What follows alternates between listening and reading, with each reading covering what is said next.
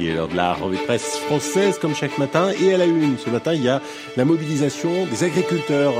Il y a un changement historique dans la grande distribution, ma chère Julie, ça va vous intéresser. Et d'alimentation, on en parle aussi ce matin dans le Figaro. Mais là, pas de lapin, non, euh, c'est de poulet dont il est question. Today's story, Neil, is about a food that a lot of people around the world eat for breakfast. It's Business La revue de presse du business de la bouffe. avec Olivier Fray. Et Daniel Coutinho.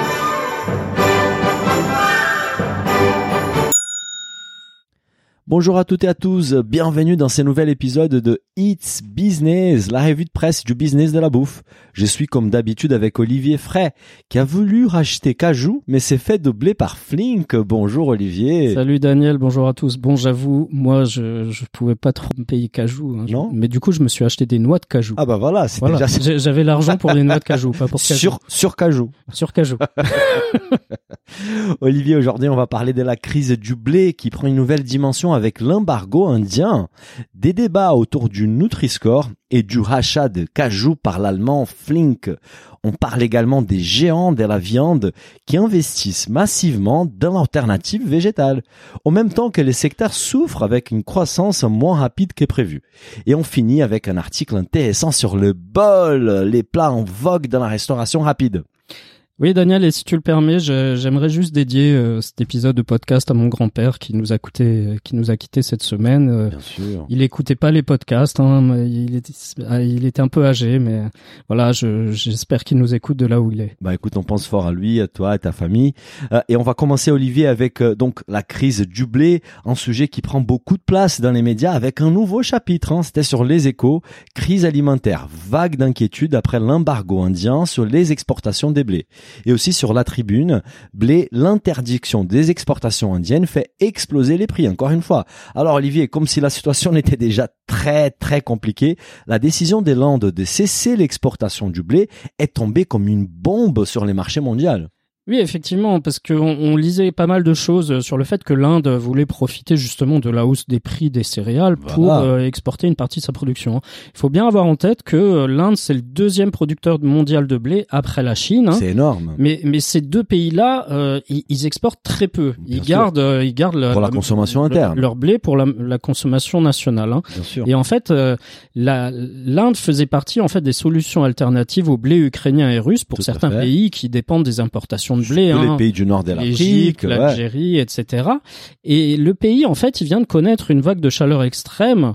Hein, on l'a vu euh, au Pakistan et en Inde, il y a jusqu'à 50, 50 degrés. degrés, ouais, on donc, a vu ça. Donc en fait, face à ça, euh, ils anticipent une récolte moins abondante que Bah, c'est prévu. normal. Du coup, en conséquence, le gouvernement indien, il a décidé d'interdire les exportations de blé pour assurer la sécurité alimentaire de sa population Mhm. et aussi un- apaiser en fait la hausse des prix, hein, tout Bien simplement. sûr, local au moins. Voilà. Voilà, et et on peut comprendre la décision des Landes hein, pour assurer sa sécurité alimentaire, mais cette décision a surpris les mondes entiers qui comptaient justement, comme tu dis, sur l'Inde pour compenser le faible, la faible offre liée à la guerre en Ukraine en fait. Oui, alors en fait, avant cette vague de chaleur, l'Inde, c'est effectivement pas un pays historiquement exportateur, Oui, hein, et ils oui. espéraient, euh, comme je l'ai dit, profiter de la hausse des cours et de la moindre disponibilité sur le marché des blés ukrainiens et des blés russes pour exporter euh, 7 à 10 millions de tonnes de blé. Voilà. Donc c'est pas rien, hein, C'est- c'est une 7 à 10 quantité millions de tonnes, importante. c'est pas mal. Et, et justement, les membres du G7, en fait, ils étaient vraiment pas contents d'apprendre cette nouvelle, euh, n'est-ce pas, Olivier? Oui, voilà. on- les, les ministres de l'Agriculture du G7, ils étaient réunis la semaine dernière et ils ont critiqué cette décision, hein, Mhm. notamment le ministre allemand de l'Agriculture, Sem Özdemir, qui, qui a déclaré si tout le monde pense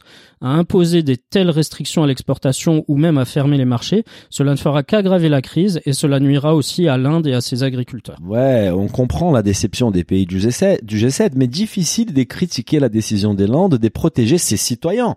Dans tous les cas, les résultats est l'explosion du prix du blé. Euh, Voilà, bah, la conséquence immédiate, hein, c'est que le, le prix du blé, il a explosé en Europe. Hein, cette semaine, euh, le blé, il a atteint des records. Il était à 435 euros la tonne. 430, euh, voilà là. Voilà, l'Inde A annoncé en fin de semaine et euh, dès lundi, le blé était à 435 euros Bah, la c'est tonne. normal. Record historique Ouais. sur les marchés. Et, et justement, ces nouveaux records du prix du blé a contribué au nouveau record historique de l'indice global des prix alimentaires de l'Organisation des Nations Unies pour l'agriculture et l'alimentation, bien au-dessus, au-dessus des niveaux de 2011. Hein. Ouais. Et on rappelle que cela est considéré comme l'une des raisons à l'origine des pr- printemps arabes. Oui, bah, la, la hausse des prix, euh, notamment du pain dans ces pays-là, Voilà.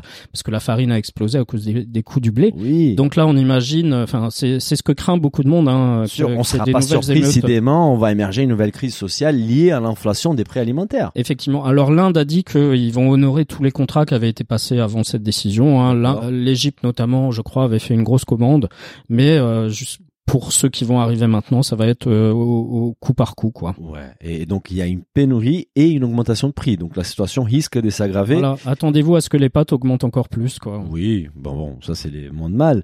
Bon, on passe euh, maintenant à un sujet plus que complexe, Olivier. C'est les Nutri-Score qui fait débat dans tous Eh les oui. pays. Encore une fois, hein, j'ai l'impression d'avoir vu des articles comme ça depuis très longtemps. Euh, C'était sur l'usine nouvelle, bataille d'influence autour du Nutri-Score, mais aussi sur UFC que choisir? Le Nutri-Score, meilleure illustration de la qualité nutritionnelle de notre patrimoine culinaire. Alors Olivier, les Nutri-Score, un sujet polémique, hein, on a déjà abordé à plusieurs reprises sur Hits Business. Mais pourquoi il revient à nouveau au centre du débat?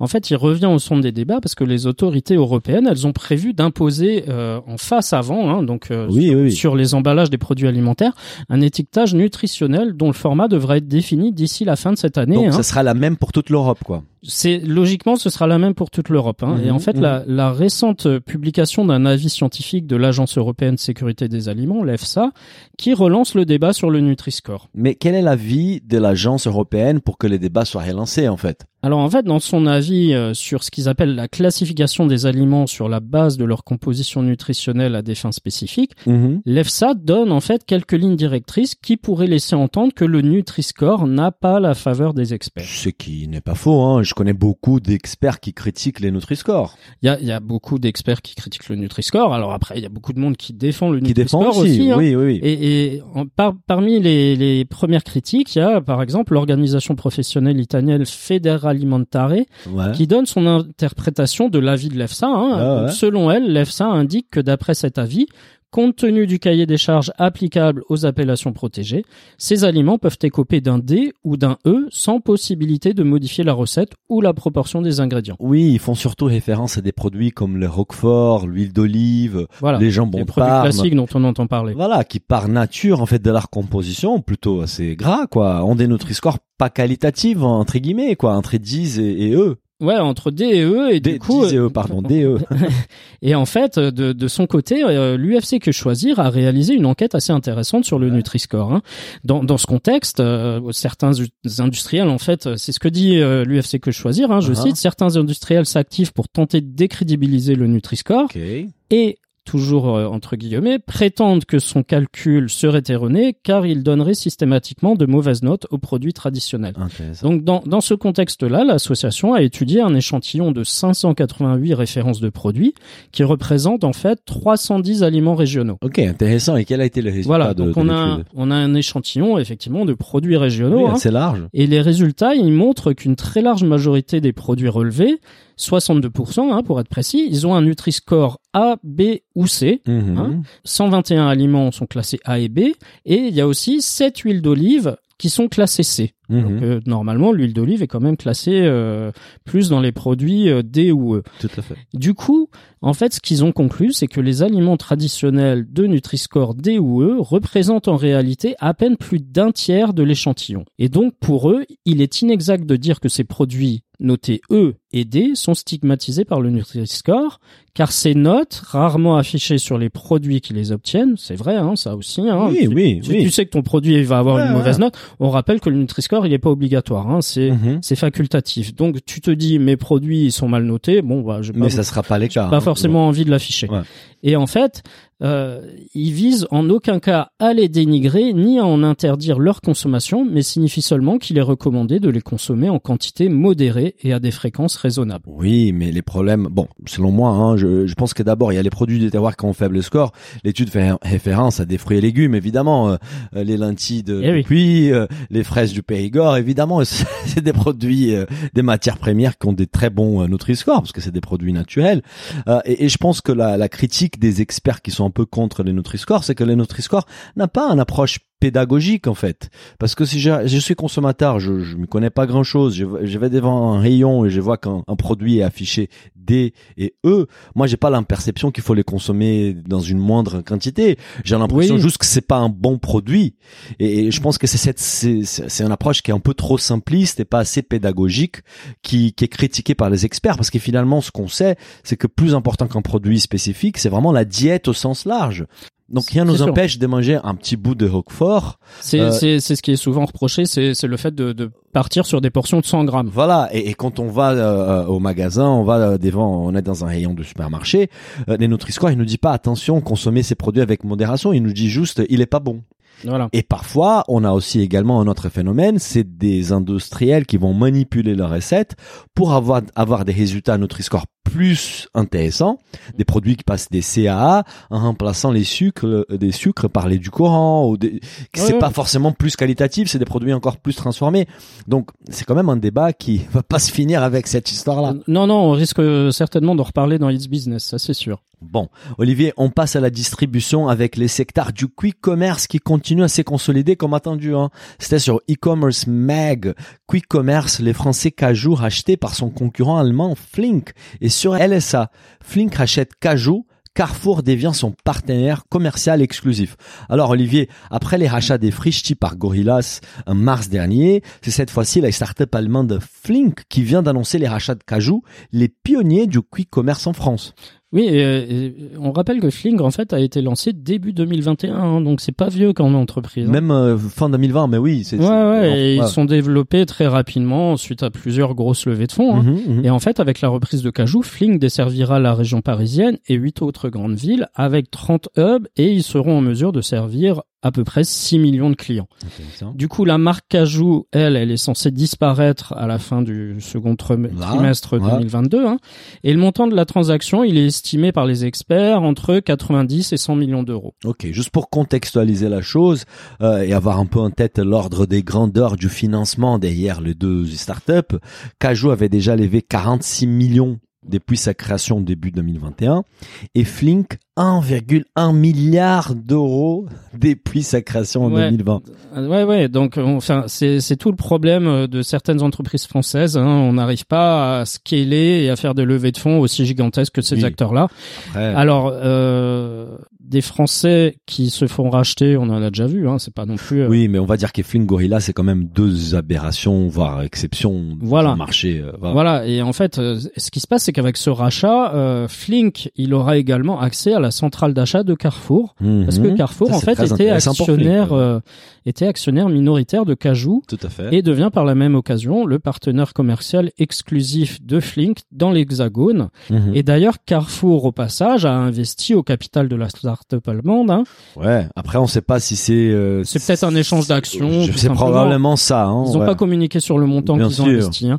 Mais Elodie Pertuiseau, qui est directrice exécutive e-commerce, data et transformation digitale du groupe, elle a Mhm. affirmé en moins d'un an, après avoir uni nos forces avec Cajou, nous sommes en mesure de prendre part à la consolidation du marché et de nouer un partenariat stratégique précieux avec Flink. Oui, mais bon, parce que j'ai vu aussi la communication d'Alexandre Bompard, il se félicite de participer à la consolidation du marché, etc. Mais ah, mettons les choses en contexte encore une fois, avec une valorisation à 5 milliards de dollars pour Flink lors de cette de ces Ouais. rachats, donc je pense que vraiment c'était un échange d'actions. Carrefour est un tout petit actionnaire chez Flink en fait, parce que s'ils avaient mis 40 millions de d'euros euh, dans Cajou en septembre, ils avaient une participation qui était pas non plus énorme, mais là ils se font diluer énormément. Donc euh, si- s'ils sont actionnaires chez Flink, ils doivent avoir même pas 1% du capital. Oui, c'est ça, c'est ce qui est un peu étonnant. Tu aurais pu te dire, bon, Carrefour va racheter Cajou.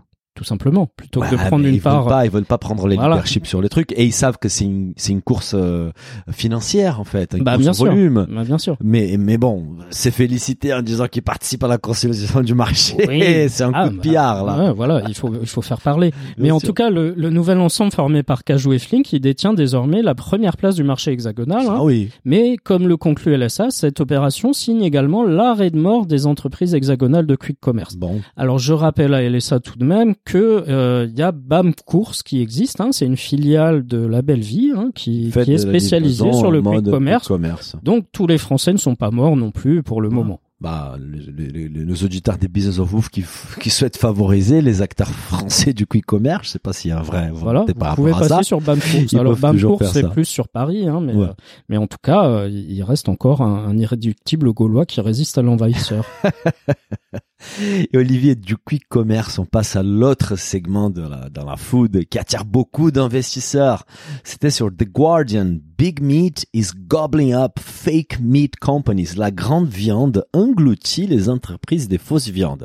Un article intéressant sur la manière dont les multinationales ont peu à peu pris les contrôles du marché des alternatives végétales à la viande, Et oui. sans qu'on le, le sache en fait. Voilà, bah, c'est souvent comme ça. Hein. Ah, Tu- bien tu- sûr, bah, bien Tu sûr. sais, tu sais pas forcément tout le temps qui est derrière une Bah, marque. Voilà, les prises des participations Et- sont un peu invisibles. Et en fait, la- l'article du Guardian, il s'appuie sur deux rapports euh, publiés récemment. hein. L'un Mhm. publié par l'ONG Food and Water Watch et un autre publié par l'IPES Food, Mhm. qui est une coalition d'experts euh, en système alimentaire. Et en fait, ce qui se passe, c'est que les, les géants de la viande comme JBS, euh, dont on a déjà parlé, Bien et sûr. Cargill, Oui. ils ont investi massivement dans les protéines végétales et les viandes cultivées en laboratoire ces dernières années. Hein. Cargill, par exemple, il a investi dans la société de viande cultivée au laboratoire Aleph Farm et il a aussi créé ses propres, euh, sa propre Proté- filière euh, Des protéines, végétales. Ouais. Tyson Foods, il vend des alternatives végétales à la viande sous sa propre marque. Hein. Mhm. Il a investi aussi dans plusieurs entreprises euh, qui produisent des alternatives végétales à la viande, mais aussi de la viande cultivée en laboratoire. Intéressant. Et d'autres multinationales, euh, alors je pense que si quand je vous dirai le nom, vous serez surpris, hein, Ouais. et d'autres multinationales de l'agroalimentaire sont également lancées sur ce créneau, notamment Kellogg's. Bah, Alors je Kellogg's, Oui, c'est un gros acteur que qui Kellogg's diversifie. Non, je autre savais chose pas. que des céréales. Non, je savais pas forcément, mais ça me surprend pas dans l'agroalimentaire que ces acteurs souhaitent diversifier son, son Voilà. offre. En fait, Kellogg's, il possède la marque Morningstar Farms. Ok. Et il contrôle déjà près de 46% des alternatives là, végétales je suis très à surpris. la viande aux États-Unis. Ah ouais. 46% Alors du là, marché un vrai, américain. un vrai virage entre guillemets stratégique. Hein. Tu vois, si je t'avais dit euh, Ah. 46%, c'est qui derrière? Ah ouais. Pas Franchement, euh, non. Bra- intéressant. Ouais. et, et en fait, l'article met en avant le fait que la, la concentration est d'ailleurs assez importante aux États-Unis sur ce marché, hein, de la viande euh, de- alternative à la viande. des, des alternatives végétales, pas que à la viande. Hein, Oui, au lait aussi. Ouais. Et, et en fait, il y a quatre entreprises seulement qui représentent plus des trois quarts des ventes d'alternatives végétales à la viande. Ok, intéressant. Et, et même si, si d'un côté, en fait, l'industrie de la viande classique euh, minimise l'impact sur les marchés de l'alternative à la viande, il voit de l'autre côté que la pression des climatologues et d'autres experts pour réduire considérablement la consommation des viandes s'accroît. Évidemment, ils essayent de diversifier leur activité pour se protéger d'éventuelles évolutions du marché qui peuvent venir abîmer leur position des leaders dans la viande. Oui, voilà. tu- normal, Tu, c'est- tu vas investir dans, dans, dans ton concurrent quelque part. Oui, ou dans les segments du marché qui émergent comme étant euh, potentiellement un segment qui, qui, Qui viendra va, te, qui va te qui va disrupter. te tuer, voilà. Voilà. Et en fait, le marché des alternatives à la viande, il devrait connaître une croissance rapide, hein, passant de 4,2 milliards en 2020 à 28 milliards de dollars en 2025, Ah ouais, d'après IPES hein. énorme. hein.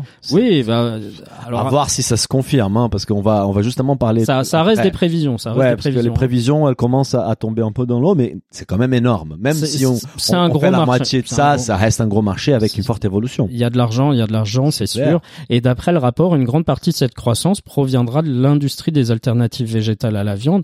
Mais plusieurs conglomérats ont également investi des centaines de millions de dollars pour développer la viande cultivée. Ah, Alors, beau, on, a- ouais. on en a déjà parlé. Ça Hein. viendra, de toute façon, c'est c'est une question des temps. Euh, L'article dit qu'au moins 1300 startups produisent aujourd'hui des alternatives à la viande. hein. Pour certains experts du secteur, l'arrivée des gros acteurs est positive, mais d'autres pensent que ces mouvements du marché viendra étouffer l'innovation dans un secteur qui en dépend beaucoup quand même. Et, et surtout, il va être très difficile pour toutes ces petites et moyennes entreprises qui restent indépendantes de rester en activité. Les systèmes économiques du secteur alimentaire, on connaît, ils renforcent quand même la position des gros acteurs. Il est très difficile pour les petits de se faire une place dans les rayons de supermarché. Donc, Voilà. on, on- on Mm. va voir une énorme consolidation de ces marchés sur les années Ça à venir. forcément, hein, il y a 1300 acteurs, euh, c'est atomisé hein, pour le moment. Et selon- d'après Food and Water Watch, hein, en fait, les, les régulateurs fédéraux américains, ils font Mhm. pas grand chose pour arrêter la consolidation dans le secteur des alternatives végétales Ouais, à la viande. oui. Et d'après l'ONG, ça pourrait finir par ressembler euh, tout simplement à l'industrie du bœuf aux États-Unis, où en fait on a que quatre sociétés, hein, JBS, Cargill, Tyson et National Beef Packing, qui contrôlent 85% Oui, de l'industrie du bœuf aux étonné. De États-Unis. toute façon, ils font tout pour pour que ce soit les cas en fait. C'est très très concentré là-bas. Ils se positionnent sur les startups, sur les acteurs qui y montent pour dément euh, être euh, actionnaires des références dans les dans les marques qui cartonnent. Euh, Et l'article fait également un parallèle très intéressant avec l'industrie de la bière artisanale aux US. Je trouve ça hyper intéressant. En fait, si les pays, si les US comptent près de 9000 brasseries, la grande majorité d'entre elles sont minuscules et ne peuvent distribuer leur bière au-delà de leur bar des quartiers, au même temps que les conglomérats d'alcool ont racheté la plupart des grands brasseurs artisanaux américains et dominent les marchés. Oui, Donc, on, a, euh, on a un peu ce, ce mouvement-là chez nous aussi. Hein. On a certaines Oui, brasseries bah, Galia qui artisanales par euh, comme. Euh, C'est vrai Voilà. que les acteurs du marché qui se fait un peu concurrencer par l'alternative, bah, évidemment, une des, des, des stratégies de défense, c'est de prendre des participations dans les acteurs qui montent. Et je te dirais que c'est aussi une, une des stratégies de certaines startups de se dire bah C'est on, on- bien sûr, c'est on- l'exit on se développe et on, et on va se faire racheter par un plus gros. Voilà, bah, Voilà. euh, beaucoup d'entrepreneurs, euh, évidemment, ils visent la sortie pour J'espère pouvoir euh, rentabiliser tout l'effort d'une vie. Je Donc, pense euh, pas que Cajou visait à, à concurrencer Gorillaz par exemple. Non, bah de toute façon, ils avaient compris déjà qu'ils avaient pas la taille qu'il fallait pour se battre Voilà. là-dedans. Donc, euh, et on connaît pas dans quelles conditions ça a été racheté. J'imagine qu'ils arrivaient au bout de leur trésor et de toute façon, il restait pas beaucoup d'options pour Cajou. Bon, on continue dans les mêmes sujets avec une douche froide pour les investisseurs de la viande euh, végétale ou de l'alternative à la viande. C'était sur- CNBC. The plant-based food industry is facing a reset as Beyond Meat and Oatly shares suffer.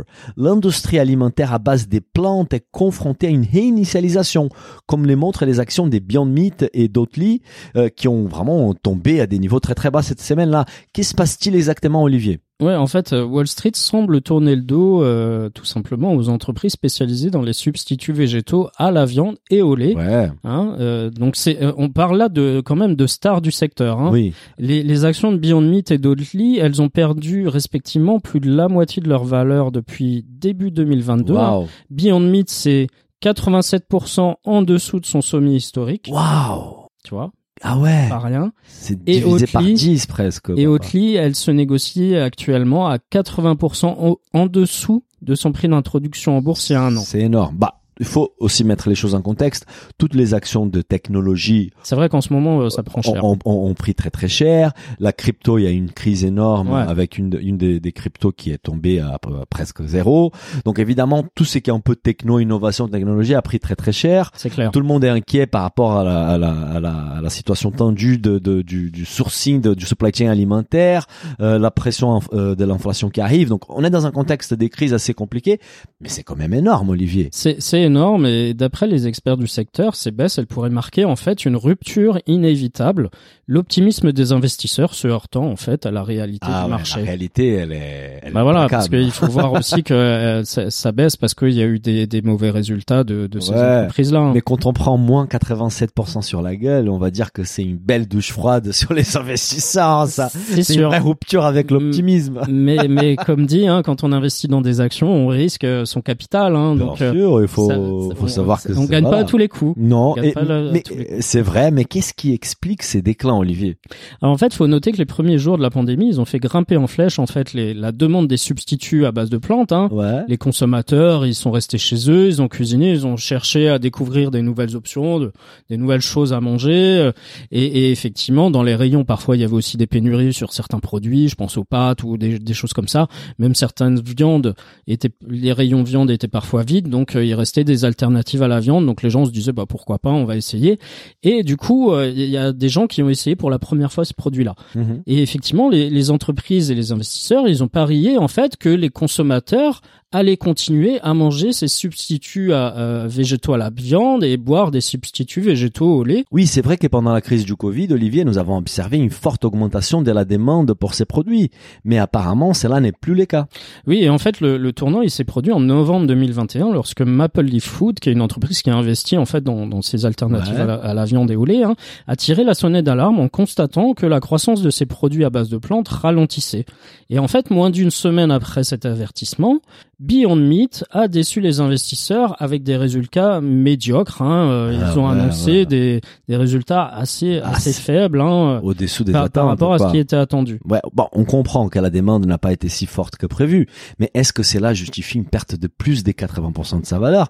Est-ce qu'il n'y a pas d'autres causes liées à ces déclins Alors en fait, le PDG de Beyond Meat, euh, Ethan Bourne, il a déclaré Ouais. lors d'une conférence téléphonique que les faibles performances de l'entreprise étaient dues en fait à quatre facteurs. D'accord, La faiblesse de la catégorie des produits euh, à base de plantes, hein, bien sûr. l'abandon par les consommateurs des alternatives végétales à la viande, au profit notamment des produits surgelés. Ah ouais? Ouais, c'est ce qu'il dit. L'augmentation des, des, des promotions, on va dire, et le renforcement de la concurrence. Ah oui, bah, c'est- ça aussi. Parce voilà, que quand, parce qu'il y a euh, des alternatives, euh, il y a des, des distributeurs ils qui lancent pas- des MDD, Ouais, il y a Beyond des... Meat, ils étaient tout seuls il y a quelques années. Voilà, maintenant tu as 1300, 1300 Voilà. startups, on a bien Et vu. quand ils sont 1300 à se positionner sur les alternatives à la protéine animale, évidemment, il y a de la concurrence, il y a des promotions, il y a des émises. Et, et en plus, dans un scénario où la demande, elle plafonne et la concurrence augmente, c'est vrai que ces acteurs auront du mal à respecter leurs prévisions ultra optimistes hein, d'il y a un an ou deux. Oui, et il faut dire que le soufflet retombe, hein, effectivement. Donc euh, à voir ce que ça va donner euh, sur le moyen terme. Euh, je pense qu'il y a aussi une prise des consciences des consommateurs qu'il faut faire aussi attention à ces produits. C'est pas parce que c'est une alternative à la viande qui sont pas forcément des produits qui ont une bonne composition il y en a pas mal de transformations. Voilà, donc euh, c'est pas non plus une solution magique au problème euh, de la planète. Peut-être au problème de la planète, oui, mais pas au problème de la qualité de notre alimentation. C'est sûr. Bon, on finit avec un article sur un produit de de la restauration rapide qui est toujours très en vogue, que on adore euh, taquiner sur It's Business. C'était sur Le Monde, des graines des chias à la raclette, le ras-le-bol. Alors Olivier, j'ai l'impression que cet article va nous faire marrer là. Ouais, t'as vu, il te fait déjà rire.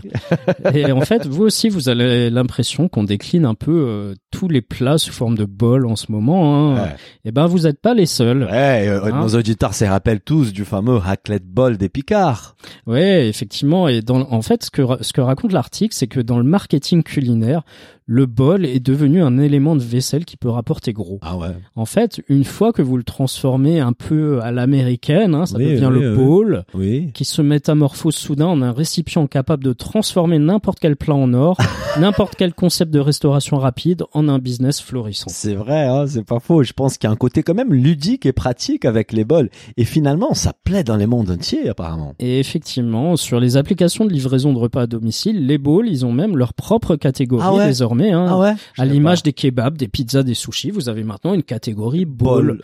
Hein. D'ailleurs, d'après un rapport publié en 2021 par Deliveroo, le Pokéball, cette fois-ci, représente carrément 40% des commandes passées sur la plateforme à l'heure du déjeuner. 40% des commandes? 40% des commandes. J'hallucine, c'est énorme. Ouais. Bah, on voit Pokawa qui chaîne les ouvertures. Là, ils ont presque 80 restaurants et Oui, il il y a a pas 5 ans. que Pokawa hein, sur oui, le pas marché. que hein, Pokawa, c'est- mais je veux dire, c'est un des pionniers du po- c'est le pionnier du Pokéball en France, et avec une croissance vertigineuse. Et d'ailleurs, sur Instagram, hein, les hashtags euh, bol comptent plus des 4 millions d'occurrences. hein. 4 millions d'occurrences, Très mal. hein. populaire, ouais. Et en fait, euh, le, le journaliste rappelle que dans un article publié en 2018 sur Quartz, Mhm. euh, Charles Spence disait, euh, qui est- lui- qui est un professeur de psychologie expérimentale, il Ah. disait que quand on se retrouve face à un plat, notre cerveau tente de prédire son goût et la manière dont il va nous satisfaire. Ouais. À la vue et au toucher d'un bol, le cerveau renverra davantage le signal d'un plat copieux et réconfortant. À proportion égale, le poids qu'on le ressent dans la main donne l'impression que la quantité de nourriture est plus grande que si elle avait été servie dans une assiette. De la même façon, on trouvera les parfums et les arômes plus intenses. Enfin, c'est très intéressant. Je vais jamais vu les bols de cette Ouais, ça te perspective-là. rappelle peut-être euh, ton bol de céréales quand t'étais petit. Ouais, euh, il y a- il y a un mais c'est hein. vrai qu'il y a un côté assez ludique de manger, de mélanger les ingrédients. Et, et moi, j'aime beaucoup en fait à la maison quand je cuisine. Souvent, je vais peut-être servir euh, les dîners, les repas dans une espèce de bol, quoi, où tu viens chercher un peu chaque ingrédient. Et je, et je pense qu'il y a, y a aussi la, la tendance avec les, les livraisons à domicile où en fait C'est euh, pratique on, pour on le a, on, transport. on a- on a beaucoup de choses qui sont mises dans des dans des bols un peu maintenant. Ouais, et tu fermes et ça reste un peu. Ouais, ouais, il y a ça euh, aussi. euh, c'est pas mal. Et en ouais. fait, d'après l'article, le, le bol, il, il renverrait à une certaine idée de l'enfance et à ce souvenir réconfortant du bol de chocolat chaud que l'on en sert entre ses doigts au petit déjeuner. Oh, ils vont loin. L'auteur met aussi en avant le, le, le côté healthy ré- Ah ouais, rattaché ouais, au de- depuis en fait le, le fameux Buddha Bowl Ouais. qui a été popularisé par la- l'américaine Martha Stewart là, il y a quelques années. C'est vrai, mais l'arti- l'article rappelle également que le contenant est parfois plus sain que son contenu. Hein. Ouais, c'est vrai. Il fait référence évidemment au fameux, on adore, moi j'adore ça, vraiment j'ai un vrai coup de cœur au raclette bol des Picards, mais pas que. Hein. Il y a apparemment la chaîne Tacos euh, qui est connue par la qualité de ses sandwichs, hein, de ses ingrédients, qui a lancé des bols en carton en fait avec des ingrédients phares de l'enseigne, euh, comme des frites, des bâtonnets, des poulets, du steak, de la sauce au froma- fromage. C'est la bol mania en France. en. Voilà, c'est ça. On aime bien les bols chez Ouais. nous. Mais écoute, tu vois, quand ils font 40% de, de, de- du chiffre d'affaires sur Deliveroo, c'est quand même impressionnant, quoi. Ouais, ouais, ouais. Bah oui, c'est sûr. Bon, Olivier, on arrive à la fin de cet épisode. Merci à nos auditeurs de rester avec nous et merci à toi, Olivier, comme d'habitude. On se retrouve la semaine prochaine pour un nouvel épisode de It's Business. Salut Daniel, au revoir à tous. Si le podcast vous a plu, n'hésitez pas à le noter 5 étoiles sur votre appli et à le partager autour de vous. Pour vous abonner à la newsletter, il suffit d'aller sur businessofbouffe ou olivierfray.com et vous abonner dans la rubrique newsletter. Bonne semaine et à bientôt